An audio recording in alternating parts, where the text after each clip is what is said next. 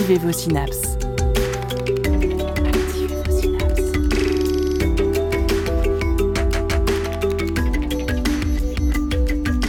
Poussez la porte du labo des savoirs et entrez dans un monde de science et d'expérience.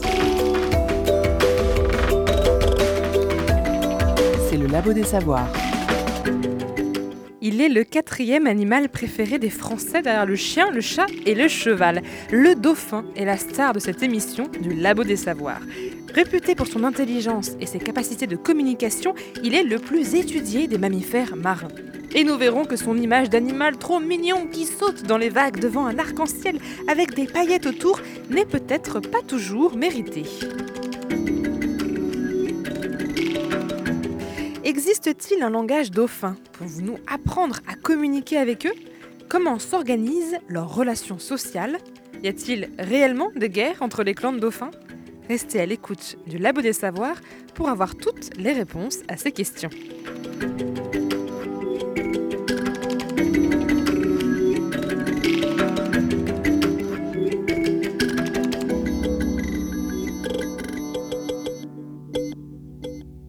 Cette émission est en partenariat avec le Muséum d'histoire naturelle de Nantes et leur cycle de conférences Sciences étonnantes. C'est une fois par mois et c'est gratuit. N'hésitez pas à aller jeter un petit coup d'œil sur leur site internet.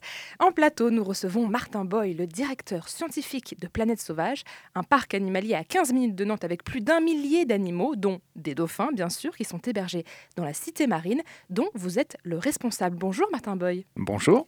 Vous êtes également le président de, adjoint de l'Association européenne pour les mammifères marins, EAAM, et vous avez donné une conférence au Muséum d'histoire naturelle sur la communication des grands dauphins, et c'est avec ça qu'on va commencer cette émission. Mais avant, je finis le tour de table, puisque nous avons également avec nous en plateau Célie, bénévole au Labo des Savoirs. Salut Célie. Salut.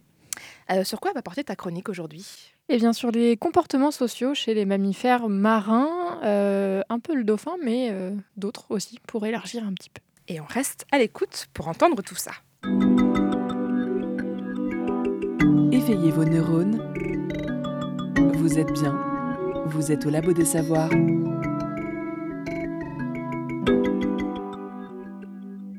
Alors Martin Boy, vous nous le disiez en introduction, vous êtes le directeur scientifique à Planète Sauvage et le responsable de la cité marine qui héberge 11 dauphins, dont deux jeunes, puisqu'il y a eu des naissances en octobre. Et avec vos équipes, vous les étudiez pour mieux comprendre leur comportement et la façon dont on y communique. Quand on parle de dauphins, on pense, en tout cas moi je pense au sifflement et notamment au rire qu'on entend souvent sur les vidéos qu'on voit sur Internet. Est-ce qu'on peut parler dauphin Est-ce qu'il y a un langage dauphin? Alors, il y a, on va, un langage, c'est aller vite. Hein. Euh, langage, ce serait un petit peu une forme de communication très complexe qui permet de faire euh, référence à des choses qu'on n'a pas sous les yeux euh, ou même d'inventer des concepts. Là, on, va être plus modeste et on s'intéresse à leur communication. Mais c'est vrai que les, premières recherches dans les années 70 essayent de casser un code pour essayer de rentrer en communication avec eux, avec des, des scientifiques plus ou moins farfelus d'ailleurs, euh, qui ont euh, quand même fait avancer un peu les connaissances. Mais mon approche et celle des gens avec qui je travaille, et c'est un peu l'approche de beaucoup de gens en ce moment, c'est de plutôt s'intéresser à l'animal en lui-même. Pas essayer de faire un parallèle avec l'homme. L'homme n'est pas le centre de tout. C'est pas la seule, euh, le seul animal qui a inventé un système de communication complexe. C'est d'aller voir chez eux euh, quelle communication ils utilisent, quels sons ils utilisent. Et vous faites référence à, aux sons qu'on voit sur les vidéos YouTube. Alors là, pour le coup, c'est souvent des montages et ça n'a rien à voir avec des sons de dauphins. D'accord. Ah oui, c'est vrai. C'est Flipper, pas- c'était un montage. Voilà. D'accord, on, on le saura. Euh, Il y a des sons. Ces sons-là, est-ce que c'est tous les mêmes? Est-ce qu'il y en a des différents? Et puis, euh, vous parlez des années 70 tout à l'heure. Euh, je crois que c'est à cette époque qu'il y a eu le début des recherches sur le, le sifflement de signature. Est-ce que vous pouvez nous expliquer un peu ce que c'est? Oui, alors euh, la, première fois que des, euh, des mammifères marins arrivent en parc zoologique, on a la capacité de pouvoir les, enregistrer, parce qu'avant on ne pouvait pas se balader avec des petits micros, aller en mer, c'était un petit peu compliqué, et là c'est les premiers enregistrements. Et euh, il y a deux époux, les époux Caldwell, qui vont découvrir dans les années fin des années 60 que quand un dauphin est isolé du reste du groupe, il va avoir tendance à créer un son un peu stéréotypé, il fait toujours le même, mais suivant les individus, il va être différent. Donc ils émettent cette hypothèse que chaque dauphin aurait un son qui traduit son identité. Ça a été débattu, ça a été euh, étudié et on, arrive quand même à se dire que oui, oui, ça tient la route, parce que ça existe chez d'autres animaux, les oiseaux notamment, il y a beaucoup d'oiseaux qui ont ça. Et puis, il commence à avoir des preuves 40 ans après, en milieu naturel, le matériel a évolué, et on finit par se rendre compte que oui, il y a peut-être ce système de sifflement de signature qui permet, un, de dire, voilà, c'est moi qui arrive, et pour les autres de dire Eh, tu es où ou, viens ici et de s'appeler par individu.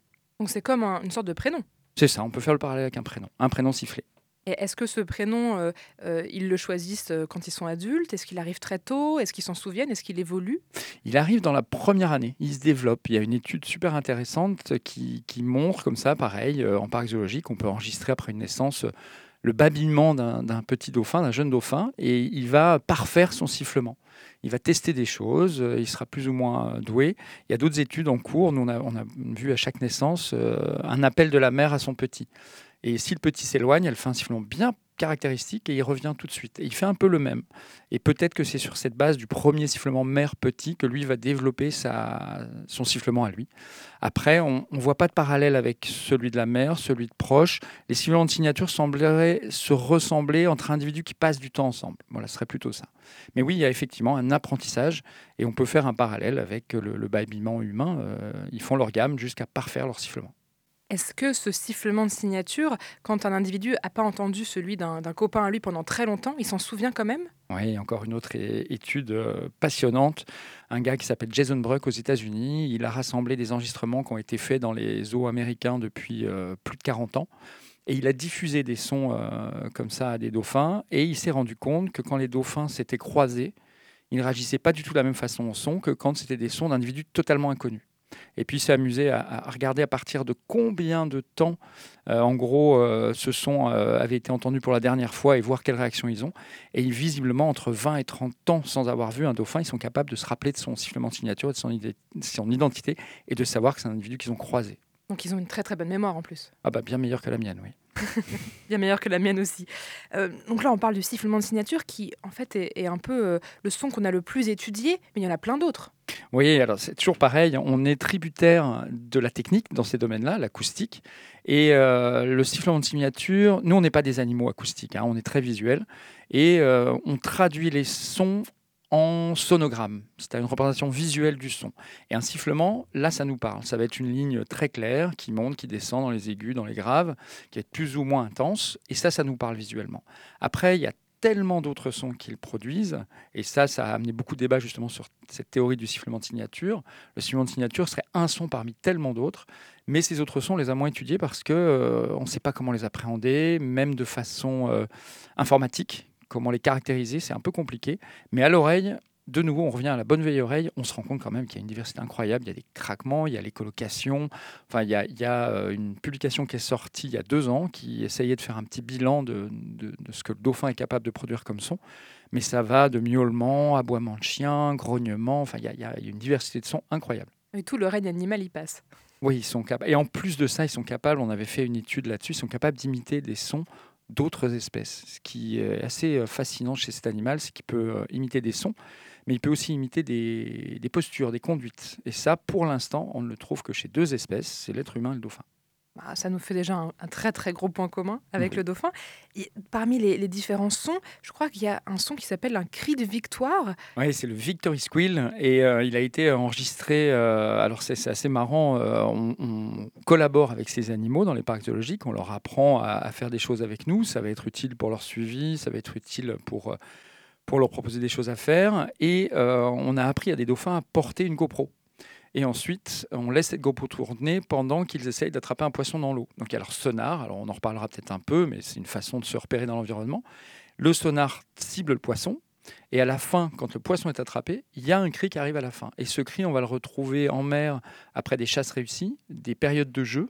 Ça a l'air d'être quand euh, un, dauphin réussit quelque chose, il y a ce cri de victoire. Et il s'est transposé chez nous, euh, dans les parcs zoologiques, aussi quand on essaie de leur apprendre quelque chose. Moi, je dis souvent, il y a deux cris de victoire. Il y a le cri de victoire du soigneur animalier qui a réussi à se faire comprendre de l'animal. Et il y a euh, clairement, nous on l'a vu avec un dauphin qui s'appelle Ocean, à chaque fois qu'il comprend un nouvel apprentissage, il y a ce cri de victoire qui arrive. Ah oui, il a, il a, le déclic, il a compris ce que vous voulez lui faire faire et il est super content. Et il est super content. Et il y a une théorie qui va encore plus loin qui dit que ce cri serait quand même associé à un relâché d'hormones du plaisir. Euh, c'est le cri du succès. Quoi. Il y a aussi des. Alors, c'est tous les mots sont en anglais. Oui, vas-y, Célie. Ah, J'avais une petite question. Est-ce que le cri de victoire est, est spécifique à chaque individu ou, ou pas du tout? Non, là, il est, il est, euh, tous les individus font à peu près le même cri de victoire. C'est plus du tout un sifflement, c'est c'est- c'est un grognement aigu, je dirais. Oui, donc contrairement euh, au prénom, enfin au sifflement de signature qu'on a vu tout à l'heure, là, c'est un langage qui est partagé par tous les dauphins. Oui, c'est ça. C'est un waouh. Alors, tous les noms sont- en anglais, donc je vais essayer de bien le prononcer. Il y a aussi le burst pulse, le, pul- le burst, je sais Le pas si. burst pulse. Ouais, qu'est-ce Ouais. que c'est que ça? Alors ça, c'est typiquement un, un- son qui a été peu étudié par ce complexe. Euh, le sifflement est très pur, c'est euh, vraiment euh, une variation de fréquence très pure. Là, ça tape dans toutes les fréquences en même temps et ça arrive par paquet. Donc le dauphin va envoyer des paquets de sons. Et ça peut faire comme euh, des grognements ou souvent je dis ça ressemble un peu à, des coups de trompette joués par un canard. C'est pas très harmonieux, c'est pas très joli, mais c'est très très clair. Et ils sont souvent associés à des contextes euh, agressifs. On va avoir des animaux un peu énervés, ils vont faire ça dans leur, euh, dans leur bagarre entre clans. Et euh, nous, on peut l'entendre, par exemple, si on est en plongée en train de faire une intervention et que les dauphins n'ont pas envie qu'on soit là, et ils ont le droit, euh, ça peut être signifié par ce genre de, de vocalise. Vous m'avez envoyé des, des sons qu'on va diffuser euh, juste après, des sons de dauphins qui sont pas très contents. J'ai vu aussi des screeches, des screeches, des, des cris de cochons. Ça aussi, c'est quand ils sont, ils sont pas sympas? Alors ça, il y a- à, à partir de là, on rentre dans tout le boulot qui reste à faire. À quoi ça sert, dans quel contexte On en reparlera peut-être un petit peu aussi. C'est des études qu'on mène en ce moment à, Planète Sauvage avec un étudiant qui s'appelle Alessandro euh, Gallo qui est venu nous filer un coup de main d'Italie. Mais, en gros, on ne sait pas grand-chose. Et il y a quelques cris qui sont apparentés à des situations euh, mère-petit, il y en a d'autres. Mais, voilà, on n'a pas assez de données. Il faut plus de données. Alors, on va justement parler euh, de comment vous récoltez ces données. Et avant, on va écouter des bruits où apparemment, c'est pas bon, ils sont pas très sympas entre eux.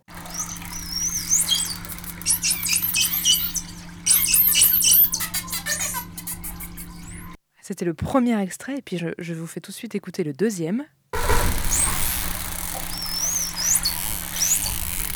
C'est fou, on dirait vraiment des bruits de machines. Là, qu'est-ce qui se passe? Alors, il y, y a deux choses. Au début du premier enregistrement, on entend des sifflements. Donc, ça peut être des sifflements de signature, ça peut être autre chose.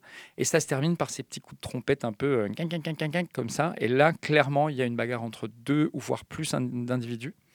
Et le deuxième euh, passage, pareil, on sent que c'est un petit peu tendu, mais là, il y a plus d'exploration parce qu'on entend beaucoup de sonar. Et euh, dans tout ça, il faut savoir tirer le bon grain de livret. Et c'est pour ça que c'est important de pouvoir en même temps les observer en train de faire ce qu'ils font pour comprendre dans quel contexte sont émis ces sons. Alors, c'est ce que vous faites à Planète Sauvage.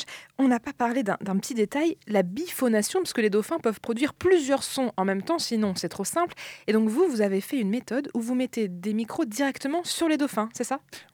Un des, gros problèmes, effectivement, comme vous le dites, hein, ils, font de la biphonation. Ils peuvent faire de l'écolocation des sifflements en même temps. On pense que c'est pas la même narine, parce que le- le- le- les sons sont produits dans l'évent du dauphin. À l'intérieur de l'évent, c'est la narine qu'il a sur le sommet de son crâne. À l'intérieur, vous avez des membranes qui vibrent et euh, l'air peut être recyclé. Enfin, c'est assez génial, c'est super complexe. Et ils sont capables de faire deux types de sons à la fois. Et ils n'émettent pas de signaux observables quand ils font un son. Donc pour le scientifique, c'est un casse-tête absolu. On met un micro dans l'eau, on entend un groupe de dauphins qui fait du bruit et on ne sait pas qui répond à qui. Donc effectivement, on a, on a proposé aux, dauphins d'accepter des ventouses. C'est des ventouses qui sont spécialement faites euh, pour eux aux États-Unis, comme ça elles ne glissent pas sur la peau. Et une fois que le dauphin a pris plaisir, s'amuse à porter ses ventouses, nous on a mis une petite capsule avec un micro dedans. Et euh, on va avoir d'autres micros de très bonne qualité au bord bassin. On enregistre tout ce qui se passe. Nos dauphins, chacun équipé de sa ventouse, se baladent. Quand ils reviennent, on récupère l'enregistrement et on va avoir bord bassin un enregistrement de très bonne qualité. Et sur chaque dauphin, eh bien, on aura la trace de celui qui aura émis le son. Et on va pouvoir retracer, en ayant enregistré en vidéo aussi, ce qui s'est passé et qui a répondu à qui. Donc là, ça fait des espèces de sessions d'écoute. C'est de l'espionnage de dauphin. Vous espionnez ce qui se passe dans le bassin. Est-ce que justement, il se passe des choses passionnantes dans le bassin qui fait qu'ils vont communiquer sur plein de choses ou est-ce qu'ils s'ennuient un peu? Non, alors voyez, il y, a, beaucoup de, choses qui, sont dites sur ces animaux en, bassin par rapport à la congénère en, mer. Ils n'ont clairement pas euh, ils ont des vies différentes. Ils ont des vies différentes. Il y a des points communs, il y a des choses très différentes. Par contre, leurs leur, leur vies sont très remplies, très riches. Et la vie sociale, c'est ce qui nous intéresse ici. Euh, j'ai une collègue, Kathleen Dudziski, qui s'est amusée à, faire des observations de contact tactile, de, vie sociale, et ensuite à, à, envoyer ces résultats à une cinquantaine d'étudiants en leur disant essayez de me retrouver qui vit en mer, qui vit en structure zoologique. Impossible la vie est aussi riche dans nos structures, et c'est pour ça que c'est intéressant de les étudier, parce qu'en plus, on les voit très bien. Et, effectivement, dans la vie de tous les jours, euh, nous, on observe tout le temps, tout le temps des choses. En général, on arrive tôt au boulot et on part souvent tard parce qu'il y a toujours des choses à voir. Et euh, là, en ce moment, avec les naissances qu'il y a eu justement à l'automne dernier, il y a tout le soin maternel, il y a la tétée, euh, il y a les jeux qui commencent entre les, les nouveau-nés et la génération d'avant qui ont entre 3 et 6 ans, qu'on appelle les subadultes, qui sont nés aussi chez nous. Euh, et il y a des sons différents à chaque fois. Alors ça peut être des jeux, ça peut être les grands qui sonnent la fin de la récré on en ont marre. Donc tout, voilà, il y, y, a une diversité de contextes et une diversité de sons, et on va voir s'il y a une espèce d'ordre dans tout ça. Alors justement, les sons de mère et de petit, vous m'en avez envoyé un. On, on l'écoute tout de suite.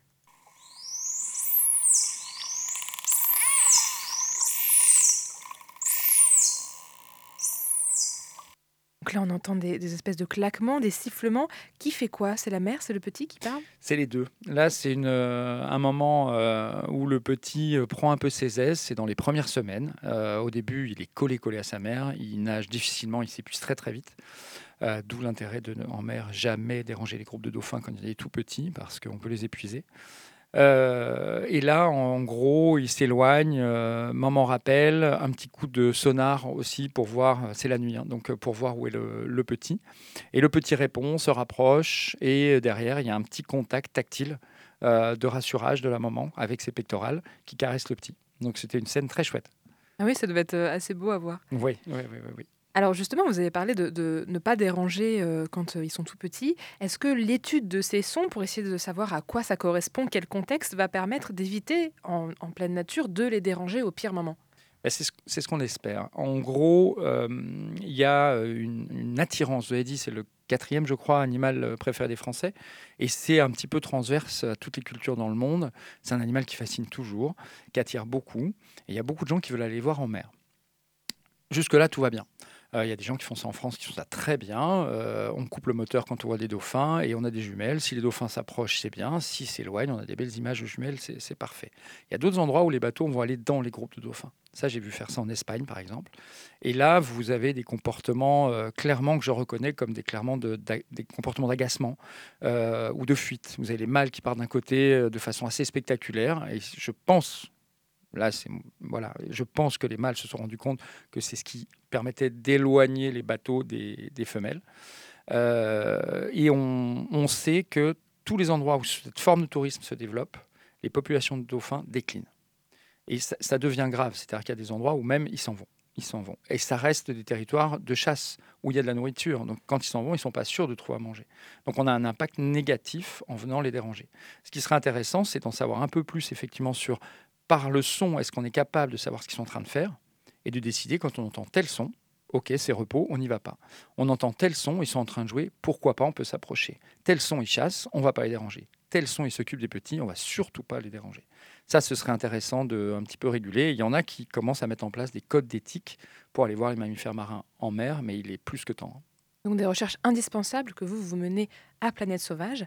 Euh, il n'y a pas que les sons hein, qui sont utilisés dans la, communication. On va voir ça juste après. On fait d'abord une petite pause musicale avec pas un dauphin, un shark, un, requin en anglais du groupe Black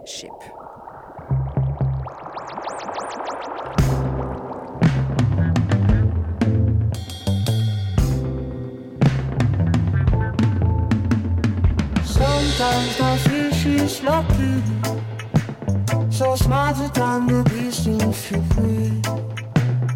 afraid of being cold food when she's over. She goes somewhere that she won't.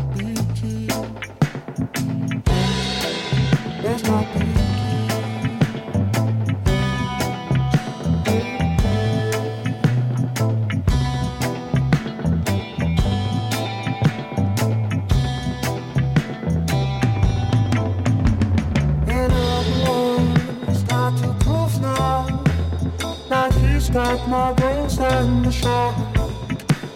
Yes, soon they've got you too now. He's still driving in the truck.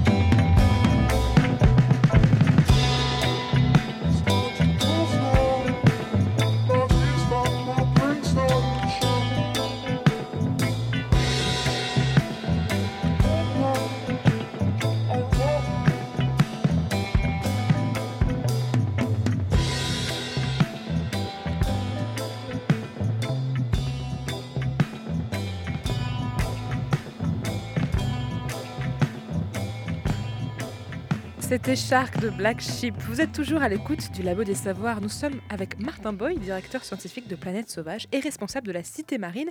Et nous parlons dauphins, ou du moins on essaye. Alors la communication, ce n'est pas que du son. On en a parlé beaucoup euh, dans cette première partie, mais les dauphins fonctionnent aussi avec des postures. Et je crois même que donc il y a aussi le rôle du toucher. Ils se font même des checks, des checks de nageoires, c'est ça? Oui, oui, oui. Bah, c'est rare chez les animaux que la communication soit sur une seule modalité. Donc c'est intermodal, la perception aussi d'ailleurs. Et chez les dauphins, effectivement, il y a des tas d'autres moyens de communiquer. Et le check de dauphin, c'est très très connu. Entre eux, ils se touchent beaucoup les, nageoires pectorales. J'ai une anecdote à, ce sujet. On a euh, Amtan chez nous, quand elle a eu son premier petit, elle est devenue très distante, très très distante, très protectrice, euh, très inquiète. C'était son premier, elle savait pas trop comment faire, et on avait du mal à, à reprendre contact avec elle. Et au bout d'un moment, elle revenait petit à petit, donc euh, je lui propose un petit jeu, euh, mais vraiment deux secondes. Et je repars pour pas la déranger. Et j'entends un petit cri, donc ça c'est la communication vocale. Je me retourne, elle est en train d'allaiter son petit, nageoire pectorale tendue sur le côté. J'ai estimé dans ma direction, donc j'ai approché ma main tout doucement et elle m'a fait ce fameux check. Et ce check, c'est très affiliatif chez les dauphins, c'est-à-dire que ça se voit entre dauphins qui sont en train d'avoir un moment d'amitié ou qui chassent ensemble ou qui passent du temps ensemble. Donc clairement le message, alors là les, poils se dressent sur les bras ces jours-là, quoi. Et euh, c'est le message, c'est clairement, ok, c'est bon, j'ai compris, vous n'allez pas faire de mal au petit et vous êtes de nouveau dans mon équipe. Ça c'était très très chouette. Ah, c'est trop chouette comme anecdote. J'aimerais bien qu'un dauphin m'appelle pour, pour faire un check. On en a parlé aussi tout à l'heure de l'écolocalisation, donc c'est utilisé pour la chasse notamment, comme les orques ou comme les chauves-souris. Le principe c'est simple, c'est envoyer un son dans l'espace, euh, l'espace autour de l'animal, et voir comment ça rebondit sur, par exemple, des poissons quand on chasse des poissons. Ensuite, ils analysent donc les ondes sonores qui reviennent vers eux et euh, dans les différents sons qui sont euh, émis euh, par les dauphins, on a tout à l'heure parlé de plein de choses, non des petits clics, c'est ça, les clics d'écolocalisation? Oui, les alors c'est des ultrasons, donc théoriquement on les entend pas. Donc ce qu'on entend quand ils écolocalisent, c'est les paquets de sons, la répétition des paquets de sons. Ils envoient des paquets d'ultrasons qui vont rapprocher de plus en plus en fonction de la distance de la proie. Et est-ce que euh, ces ultrasons qui sont utilisés pour la chasse peuvent aussi être utilisés pour la communication? Oui, c'est- une question euh, qui traverse un peu les, chercheurs dans le domaine. Un cousin du dauphin, le marsouin, est un pro de l'écolocation, mais ne fait pas de bruit audible euh, type sifflement.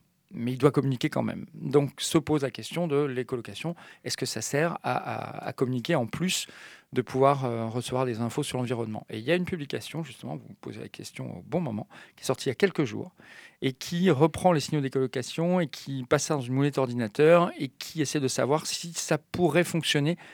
Euh, Il y, a- il y a des grandes règles en communication, on les connaît, c'est des, des lois mathématiques. Et la façon dont les dauphins utilisent l'écolocation répond à ces lois. Donc euh, il y a une piste pour qu'effectivement ça soit aussi un moyen de communication supplémentaire. Encore un. Mais c'est la base de nouvelles recherches. On peut pas encore savoir, c'est trop tôt. C'est trop tôt, c'est la base de nouvelles recherches. Alors moi j'ai dit écolocalisation tout à l'heure, mais c'est bien écolocation. Écolocation. Bon, je me suis plantée. écolocation donc. Euh, il y a aussi une histoire de signaux chimiques avec l'urine. Alors là, il faut, que- faut, faut que vous m'expliquiez un peu. Oui, alors euh, c'est assez récent. On- Quand moi j'ai commencé à, à faire des études sur les, les dauphins ou d'autres animaux, les dauphins, on leur retirait pas mal de choses. On pensait qu'ils n'avaient pas la possibilité de goûter notamment ou de sentir des odeurs. On a fait des, expériences avec l'université de Rennes, avec les chercheurs de Rennes, et on a mis en évidence quand même des signaux qui tendraient à indiquer qu'ils ont des capacités gustatives. Et quand vous publiez vos résultats, ils sont révisés par des, scientifiques que vous ne connaissez pas, c'est en aveugle, et euh, qui estiment que le travail il est bon ou pas bon. Et un des reviewers, un des, correcteurs, est un scientifique qui travaille aux États-Unis, Jason Bruck, et ça lui a donné une idée. Il dit bon, bah, s'ils sentent des goûts, alors nous on avait utilisé différentes odeurs de, différents goûts de poisson, pardon. Lui il s'est dit ça doit avoir une fonction biologique. Et il a appris en fait à des dauphins à euh, faire pipi dans un bocal. Il a récupéré l'uri- l'urine de différents individus. Et ensuite, il a fait un dispositif, euh, à quel point euh, les scientifiques sont tordus quand même. Il a fait un dispositif où il passait devant un haut-parleur avec un dauphin, il versait de l'urine devant le haut-parleur, et le son qui était diffusé dans le haut-parleur, c'était soit un sifflement de signature d'un dauphin propriétaire de cette urine, ou d'un dauphin qui n'était pas le même que celui qui avait émis l'urine. Et ils se sont rendus compte dans les résultats que euh, bah, quand euh, il y avait euh, un, désaccord entre l'identité de, celui qui avait fait pipi et celui qui a sifflé, les dauphins ne s'intéressaient presque pas. Alors que quand c'était concordant, là, ça les intéressait beaucoup plus. Il a mis en évidence tout simplement que les dauphins ont accès à l'identité d'un individu par le biais du goût de son urine. Donc en goûtant l'urine, il chope plein d'informations, l'identité, mais est-ce qu'il chope aussi d'autres informations utiles? La suite au prochain euh, épisode, c'est-à-dire que euh, Jason Bruck va chercher ça, c'est-à-dire qu'il va essayer de voir si par exemple une femelle qui est en période d'ovulation euh, versus une femelle qui n'y est pas, on met l'urine et on, voit si euh, les mâles sont plus ou moins intéressés. Donc il y a à, minima il y a l'identité, mais il y a peut-être beaucoup d'autres informations. Ça chez nous par exemple on le voit chez le grand coudou, c'est une euh, très grande antilope et le grand coudou le matin ce qu'il va faire c'est qu'il va stimuler les femelles pour qu'elles urinent dans sa bouche et pouvoir savoir bah, laquelle est réceptive et ne pas s'épuiser à s'accoupler avec, euh, parce qu'il peut avoir jusqu'à 50-80 femelles, et juste cibler celles qui sont prêtes. Donc il y a, il y a plein de signaux chimiques aussi euh, qui seraient peut-être utilisés chez les dauphins à découvrir. Mais c'est ça, ça veut dire que même si c'est une espèce qu'on étudie énormément, il y a encore plein de choses qu'on ne sait pas sur leur communication. Oui, bah, c'est c'est tout simplement euh, parce qu'on a peu d'endroits où les étudier. En mer, c'est très compliqué. Euh, Il y a des, données euh, passionnantes et indispensables. Et il faut étudier les animaux dans leur milieu naturel, mais il y a des limites. Et euh, là où ben, on peut y répondre en parc zoologique. Et pour les dauphins, il n'y a pas tant d'endroits où il y a des dauphins. En Europe, il y a 260 dauphins dans les parcs zoologiques, comparé à des milliers de primates. Donc c'est pour ça qu'il y a un petit décalage. On pense à un animal hyper étudié, mais il nous manque encore de possibilités de les étudier. Alors quelque chose qu'on connaît un peu mieux, euh, c'est qu'a priori ici, ils communiquent, c'est forcément des animaux sociaux, et les mammifères marins en général sont plutôt des animaux sociaux, et c'est le sujet de ta chronique, Célie. Tout à fait, Sophie. Parce que euh, les dauphins sont bien sûr pas les seuls mammifères marins à communiquer et à adopter des comportements sociaux. C'est le cas, par exemple, des cachalots, des orques, des baleines à bosse et autres. Alors, un petit point dauphin pour commencer, hein, pour Oui, euh, se sujet. mettre dans l'ambiance. Voilà. Donc, avant de me lancer dans la lecture d'articles décrivant les comportements plus ou moins violents ou euh, que l'on considérait comme problématiques s'ils étaient décrits chez des humains de certains cétacés envers leurs congénères, je me suis plongée dans la lecture, euh, dans la lecture d'une bromance. Donc, entendre une romance entre amis, euh, entre des individus de grands dauphins. En effet, certains individus, généralement par groupe de deux ou trois maximum de même âge, vont tisser des liens pouvant durer toute une vie. Dans des études menées euh, sur des individus du genre Tursiops en Australie, les chercheurs et les chercheuses ont mis en évidence des comportements plus ou moins surprenants Euh, avoir un acolyte apporterait euh, protection vis-à-vis des potentiels prédateurs, mais aussi une collaboration non négligeable quand il s'agit de chasser. Et donc cela augmenterait l'espérance de vie. Mais former un duo permettrait également à ces dauphins d'attirer et donc de s'accoupler plus facilement avec les femelles. Donc les dauphins, ils peuvent avoir des meilleurs amis? Il y, a, il y a vraiment les unités de base dans les groupes de dauphins, c'est très flexible, ça bouge dans tous les sens, c'est pas stable un groupe de dauphins, mais il y a quand même des règles de base et c'est très bien décrit, euh, décrit là. Euh, les mâles vont s'associer en duo ou en trio et ça peut durer une vie. Ça peut durer une vie. Et l'autre unité, c'est la mère et son petit euh, qui vont rester très proches, 3-4 ans. Oui, là, c'est des liens très très forts. Oui, oui, très très très fort. Bon, petit point beluga aussi, je crois. Exactement, les points beluga, qui sont euh, un exemple assez frappant de relations inter-individus au-delà de leur cercle familial. Alors les belugas, petits points, ce sont des cétacés tout blancs mesurant entre 4 et 5 mètres, avec une sorte de crête dorsale qui euh, sont des restes d'un aileron dorsal disparu pendant l'évolution. Il a même donné son nom à un avion cargo d'Airbus, qui sert au transport des bouts d'avions d'Airbus entre les divers sites de production en Europe, et on le croise de temps en temps dans le ciel nantais. Mm. Bon, revenons en mer. Aux États-Unis, cette fois-ci, une équipe de l'Institut océanographique de l'Université de Floride a observé que les belugas avaient des interactions fortes en dehors de leurs proches parents. L'auteur principal de cette étude dit qu'ils forment même des communautés d'individus de tous âges, mixtes, et qui se comptent régulièrement par centaines, voire par milliers. L'étude su- l'étude suggère même que les liens sociaux entre les belugas suivent un modèle de fission-fusion, c'est-à-dire une société dans laquelle la taille et la composition du groupe va évoluer selon le moment ou l'environnement. Les animaux peuvent se regrouper pour dormir par exemple, donc c'est la fusion, et se séparer pour chasser la fission. La composition, la taille et la dispersion des groupes sont donc en constante évolution. C'est une des raisons qui pourrait expliquer ces comportements serait le sonar des belugas, qui est assez sophistiqué et qui permet d'émettre une large gamme de sons et donc de rester en contact acoustique régulier avec ses proches parents, même lorsqu'ils sont éloignés, un peu comme nos téléphones en fait. Oui, c'est comme des réseaux sociaux de beluga. C'est ça. Le, le beluga est appelé aussi le canari des mers parce que là où le grand dauphin produit beaucoup beaucoup de sons, le beluga en produit encore plus.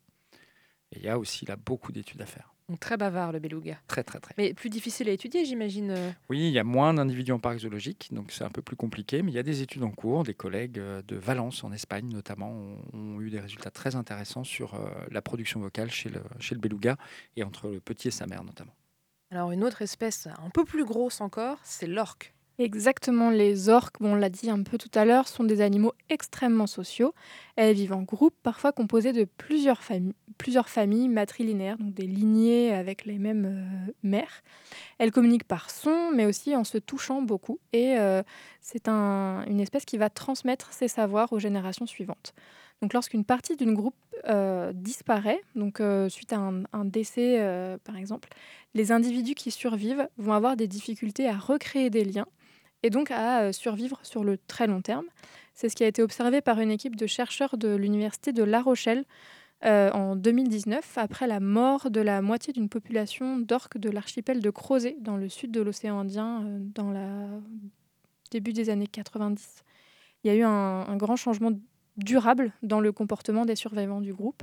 Ils ont essayé de s'associer avec des d'autres groupes sociaux afin de maxim- maximiser euh, leur capture de chasse, sans que ces associations ne soient cependant très durables ni très stables. Donc l'espérance de vie de ces survivants est donc restée faible, même des années après la mort de leurs congénères. Donc c'est des animaux très très familiaux finalement.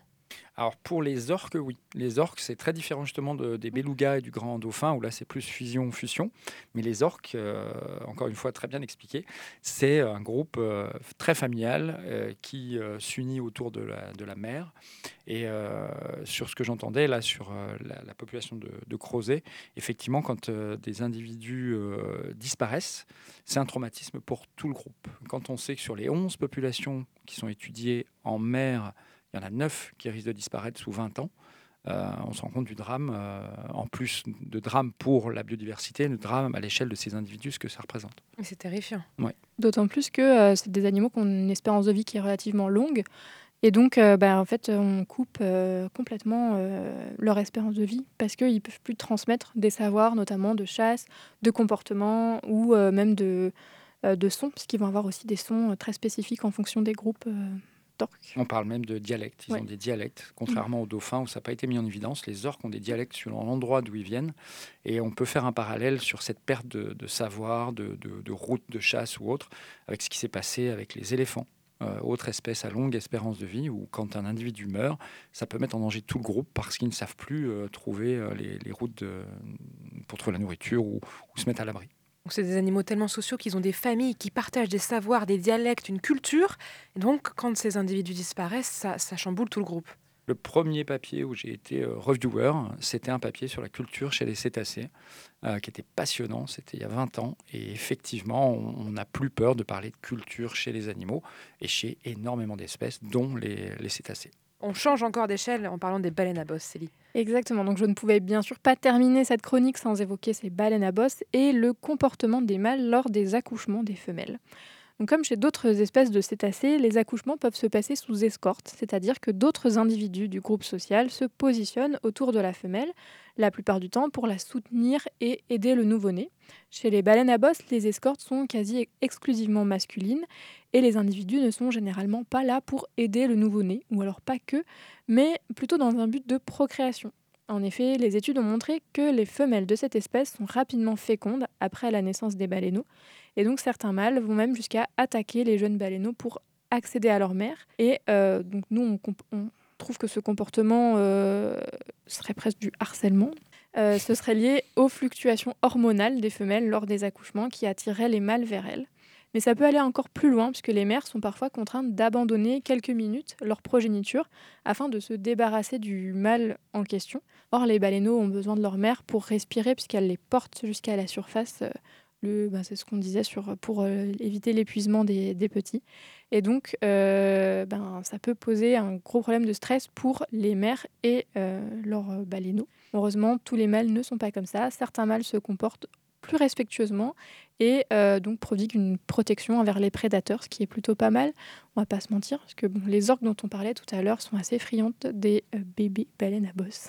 Euh, ça me fait penser à une, anecdote. Les deux petits qui sont nés là à l'automne, à la planète sauvage, effectivement, par elle, va avoir tendance à confier sa petite à Amtan, qui n'a pas eu de petit cette fois-ci, et qui va l'aider.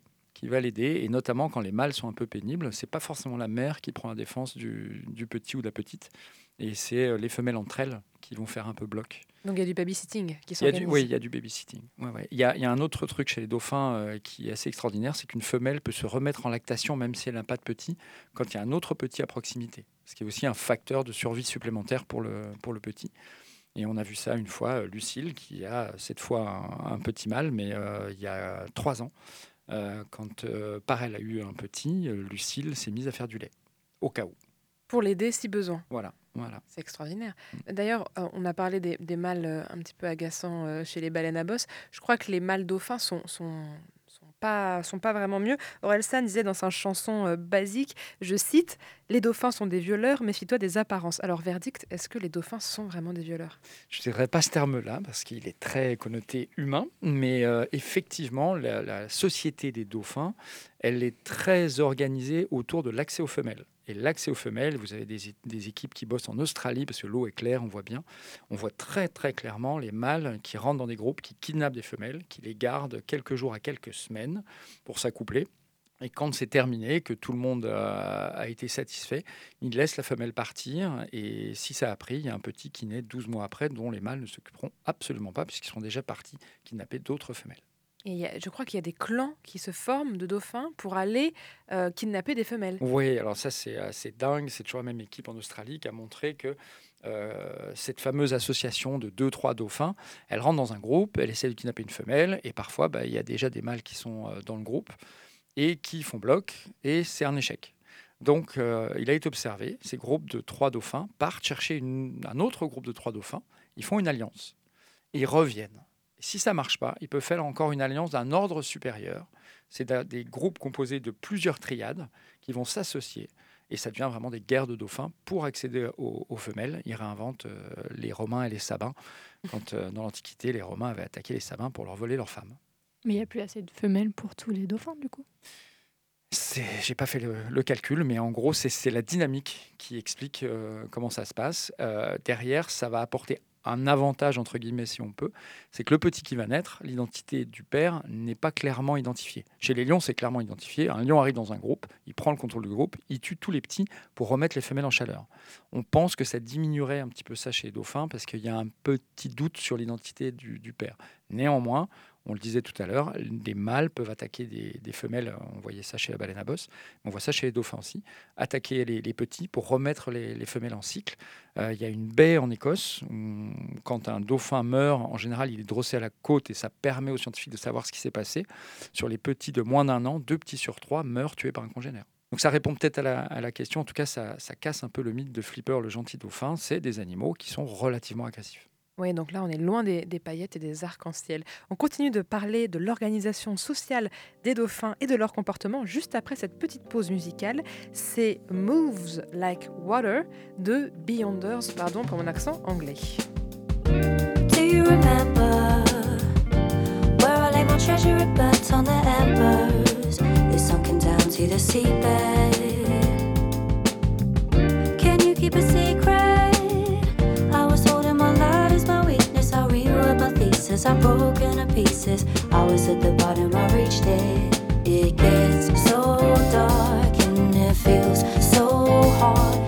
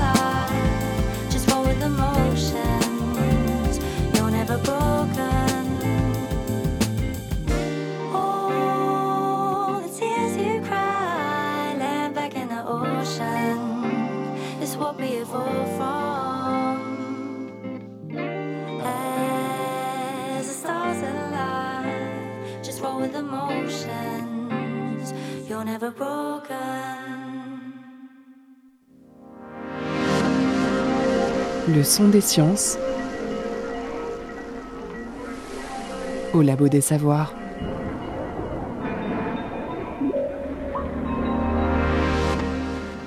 C'était Moves Like Water de Beyonders. Vous êtes toujours à l'écoute du Labo des Savoirs et nous sommes avec Martin Boy, directeur scientifique de Planète Sauvage et responsable de la cité marine du parc. Et nous passons en revue la vie sociale des dauphins à Planète Sauvage et ailleurs. Et juste avant la pause musicale, on parlait de la guerre des dauphins avec des alliances qui existent entre mâles à plusieurs niveaux pour venir kidnapper des femelles. Alors ces alliances, j'imagine que c'est pas gratuit. Comment ils s'arrangent entre mâles pour, euh, pour avoir ces, ces faveurs? Il y a une force structurante des rapports sociaux qui est commune à toutes les espèces, c'est quand même bien la sexualité. Et du coup, entre mâles, effectivement, il va y avoir des échanges de faveurs sexuelles. En plus, ils sont très bien équipés pour ça, puisque le, sexe des mâles dauphins est rangé à l'intérieur dans une fente génitale. Et cette fente génitale peut être utilisée pour offrir des faveurs à un congénère. Et, donc, on va voir beaucoup, beaucoup de jeux sexuels entre mâles. Nous, on le voit, et en mer, ça se voit beaucoup aussi. Alors vous, vous le voyez au sein du parc, il y a 11 dauphins, on le disait tout à l'heure. Est-ce que tout le monde s'entend bien? Euh, Est-ce qu'il y a euh, des dauphins euh, plus sympas que d'autres? Est-ce qu'il y a des couples? Est-ce qu'il y a des familles? Comment ça s'organise un petit peu? Alors déjà, je vais rayer le mot couple et le mot famille. Il y a pas, on en a parlé un peu euh, sur leur euh, mode de fonctionnement qui est très flexible. Euh, vous avez beaucoup d'accouplements, beaucoup de mâles qui vont s'accoupler la même femelle dans le même épisode de temps. Donc ça, on le, on le voit aussi. Et les femelles vont avoir tendance à s'associer et les mâles plutôt ensemble. Et là, nous, ce qu'on voit, c'est qu'on va avoir les jeunes aussi ensemble. Alors pas les deux jeunes qui sont nés, mais ceux qui sont nés il y a entre 3 et 6 ans. Des ados, on peut dire? C'est des pré-adultes, oui, des subadultes, on dit euh, en littérature anglaise, subadults. Et euh, du coup, euh, on va les voir eux assez ensemble. Et petit à petit, ils sortent de ces groupes de subadultes de mâles pour rentrer dans les associations de mâles dès qu'ils sont en capacité de se reproduire. Donc ça, ça va, ça va vraiment rythmer. euh, et après, c'est très flexible parce que le mode fusion-fission, c'est le plus communément décrit. On le voit aux États-Unis, on le voit en Australie, on le voit au Portugal. Et à Brest, par exemple, bah, vous avez deux groupes de dauphins qui, eux, euh, on a l'impression qu'il n'y a pas d'individus qui rentrent dans ce groupe ou qui en sortent. Et ils restent plutôt euh, tous ensemble. Donc ils sont capables de s'adapter en fonction du, milieu. Alors la deuxième force, effectivement, c'est l'accès à la ressource, le milieu, qui va un petit peu donner la forme euh, des dynamiques euh, sociales au sein des groupes de dauphins. Mais ils sont capables de s'adapter à plein de choses. C'est pour ça qu'on les retrouve un peu dans toutes les mers et océans du globe, d'ailleurs. Est-ce qu'il y a déjà eu des individus qui sont arrivés chez vous et qui se sentaient pas bien ou qui sont mal intégrés? C'est arrivé une fois. Donc il faut, il faut un peu revenir un peu en arrière sur comment ça se passe dans les parcs zoologiques. Les animaux ne nous appartiennent pas. Ils font euh, l'objet d'une surveillance de, de- de programmes de suivi des populations. On appelle les EEP. Il y en a un par espèce. Et pour les dauphins, il y a un coordinateur et un comité, c'est des vétérinaires, des scientifiques, qui décident de quel animal va où pour essayer justement d'imiter ces, bouleversements de, de groupe. Et c'est souvent les mâles qui, vont bouger d'une structure à l'autre. Et il y a un mâle qui était arrivé chez nous et qui ne s'est pas entendu avec les, les autres mâles. Donc on a rappelé le coordinateur, on lui a dit, bah là, euh, ça le fait pas. C'est arrivé une fois en 20 ans pour moi. Et, euh, et du coup, il est parti dans un autre groupe où là, il y avait euh, pour le coup que des femelles. Et bizarrement, ça s'est passé beaucoup plus simplement pour lui. Et un autre mâle de cet endroit est venu à sa place, qui lui s'est parfaitement intégré, Ocean. Et on voit euh, soit parfois Ocean, Péos s'associer, Galéo être un peu sur le carreau, les trois ensemble, Péos, Galéo ensemble. Et puis euh, ça bouge, il y a des, moments où ils jouent ensemble, des moments où ils s'ignorent. Euh, les femelles participent au jeu ou pas.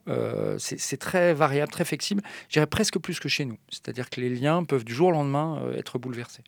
Est-ce qu'il y a des personnalités qui ressortent? Est-ce que vous, reconnaissez les dauphins Parce qu'il y a des timides, des leaders. euh, Clairement, clairement. Alors, on, on a, on essaye de mettre un peu de science dans tout ça et de voir, de décrire des tempéraments explorateurs, euh, néophobiques ou néo, néo euh, je- je- le mot m'échappe, mais euh, attirés par la nouveauté. Et plus ils sont jeunes, plus ils sont attirés par des choses qu'ils ne connaissent pas. Ils sont moins effrayés. Les mâles sont un peu plus explorateurs, les femelles moins, plus prudentes. Puis après, il y a toutes les variabilités suivant les individus. Et effectivement, euh, on va avoir une amtane qui est plutôt en retrait, euh, un peu associable, mais ça lui va très très bien, sauf quand il y a des petits dans le bassin où là, elle essaie d'aider tout le monde et ça l'intéresse beaucoup. Et puis, on va avoir un galéo encore euh, l'année dernière qui n'avait pas choisi son camp entre les jeunes et les adultes et qui avait encore de- des séances de jeu avec les tout petits. Et puis cette année, plus du tout, plus du tout. Donc ça évolue, ça change, ils ont tous leur, euh, personnalité. Et il ne faut pas les enfermer non plus dans une personnalité. Ce qu'on appelle l'anthropomorphisme, c'est un vrai danger, c'est leur attribuer des caractéristiques qui nous aideraient à mieux comprendre leur comportement, mais qui ne leur rendraient pas vraiment honneur. Et euh, en gros, ils ont leur personnalité, ça, ça garde une partie mystérieuse. C'est ça aussi qui est chouette. J'imagine que vous les connaissez bien et puis ils vous connaissent bien puisque vous êtes euh, souvent avec eux. Est-ce qu'ils vous reconnaissent de loin? Est-ce que vous devez vous représenter à chaque fois? Ils nous, ils nous connaissent de loin. Ça reste des animaux sauvages. C'est-à-dire qu'on ne crée pas un lien comme avec un animal domestique. Je prends souvent cet exemple. Je rentre euh, du boulot euh, chez moi. Euh, J'ai deux chiens qui me font la fête. comme s'ils ne m'avaient pas vu depuis longtemps. Les dauphins, je pars trois semaines, je reviens. Oui, j'ai les checks de nageoire, oui, mais ils repartent assez vite faire ce qu'ils ont à faire entre dauphins. Pour eux, moi, je, le vois souvent comme ça, on est un peu majordome, on est, on est plutôt à leur service, on fait partie un petit peu, on, est connoté euh, de façon très positive, ça, ça a été euh, validé scientifiquement, on fait partie des choses dans l'environnement qui est perçu le plus positivement, les, les soigneurs animaliers euh, et les gens qui sont autour d'eux, mais on n'est pas des membres du groupe. On, est à la bordure, accepté en tant que tel, mais vraiment, on reste un petit peu à l'écart. On n'est pas, on n'est pas leur meilleur pote, leur meilleur pote, c'est les autres dauphins. On ne pouvait pas finir cette émission sans aborder les dangers de la présence de l'homme sur et sous les océans, puisque les dauphins, ils sont dans les parcs, mais ils sont aussi dans l'océan. C'est de là qu'ils viennent. Et la pression anthropique, c'est bien ça? Mhm. Oui, la pression anthropique qui menace fortement plusieurs espèces de dauphins euh, nous, nous inquiète. Il y a euh, beaucoup de choses dont on a parlé en début d'émission, notamment sur les sons, la communication. Eh bien, les analyses montrent que sous l'océan, on s'entend plus. On fait beaucoup trop de bruit, et de plus en plus. Et ça a explosé, alors notamment parce qu'on fait venir euh, plein de marchandises de l'autre bout du monde et c'est transporté par bateau, donc le nombre de cargos est impressionnant. On cherche des ressources, donc on fait exploser euh, des, mines pour euh, creuser ou pour essayer d'analyser ce qu'il y a dans le sol, et ça c'est terrible pour les animaux marins. Et effectivement, on se rend compte que le grand dauphin, notamment, dans certains endroits du monde, va appauvrir son, tous ces cette variété de sons dont on a parlé. Eh ben, ils vont se cantonner dans les fréquences qui leur restent et du coup avoir des problèmes à communiquer, notamment les mères et les petits. Ça devient plus difficile euh, pour, pour se retrouver, ce qui peut être dramatique. Euh, et ça va même beaucoup plus loin parce qu'on utilise des sons tellement forts que pour beaucoup de, mammifères marins, les cousins des dauphins qui plongent beaucoup plus profondément, euh, la pression de l'eau est énorme. Vous rajoutez une onde sonore là-dessus, ça rajoute une pression et ça peut détruire les tympans. Ou ça peut tellement les déranger qu'ils vont remonter trop vite, ne pas suivre le plan de plongée, parce qu'ils ont des plans de plongée, et faire des accidents de décompression. On le sait depuis peu, euh, les mammifères marins peuvent faire des accidents de décompression. Ça a expliqué beaucoup d'échouages euh, sur, euh, dans certaines îles espagnoles. L'armée a décidé d'arrêter de faire ses essais et les échouages ont diminué de façon spectaculaire. Donc en gros, il y a plein de problèmes, mais il y a aussi beaucoup de solutions et c'est là-dessus qu'il faut. tout le monde doit s'y mettre. Tout le monde doit s'y mettre. Les échouages mar- euh, des, des dauphins notamment font souvent l'actualité en ce moment. Il y en a eu euh, à La Rochelle. Est-ce que c'est à cause de cet environnement extrêmement bruyant Euh, C'est quoi les causes? Alors en France, c'est un peu différent. Sur la côte atlantique, en tout cas, c'est plutôt les prises accidentelles. On appelle ça les prises accidentelles dans les filets.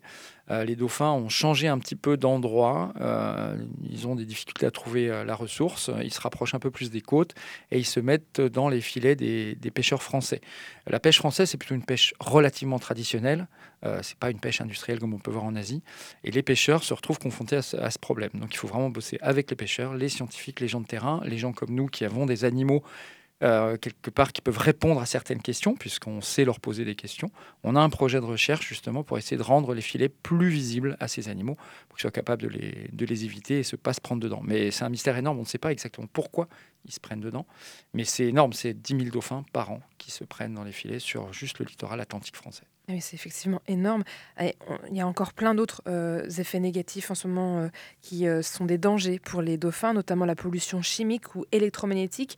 Et puis on a aussi parlé un petit peu du tourisme tout à l'heure.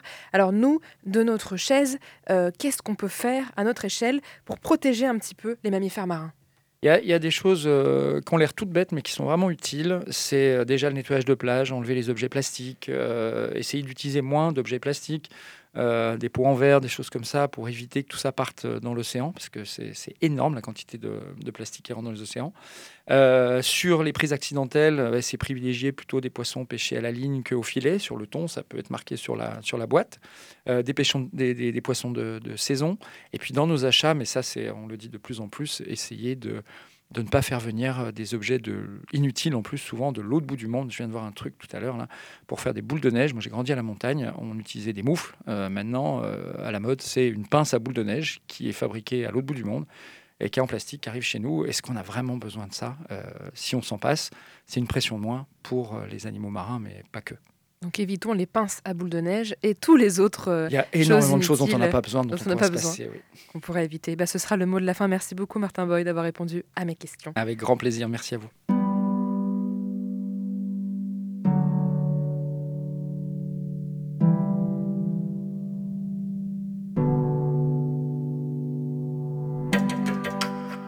Déjà la fin de cette émission. Merci à Martin Boy de Planète Sauvage de nous avoir éclairé sur la communication et la vie sociale des dauphins, pas si éloignés de nous finalement. Merci à Célie et à sa chronique spéciale anecdotes sur les mammifères marins. On te retrouve très vite Célie pour d'autres émissions du Labo des Savoirs.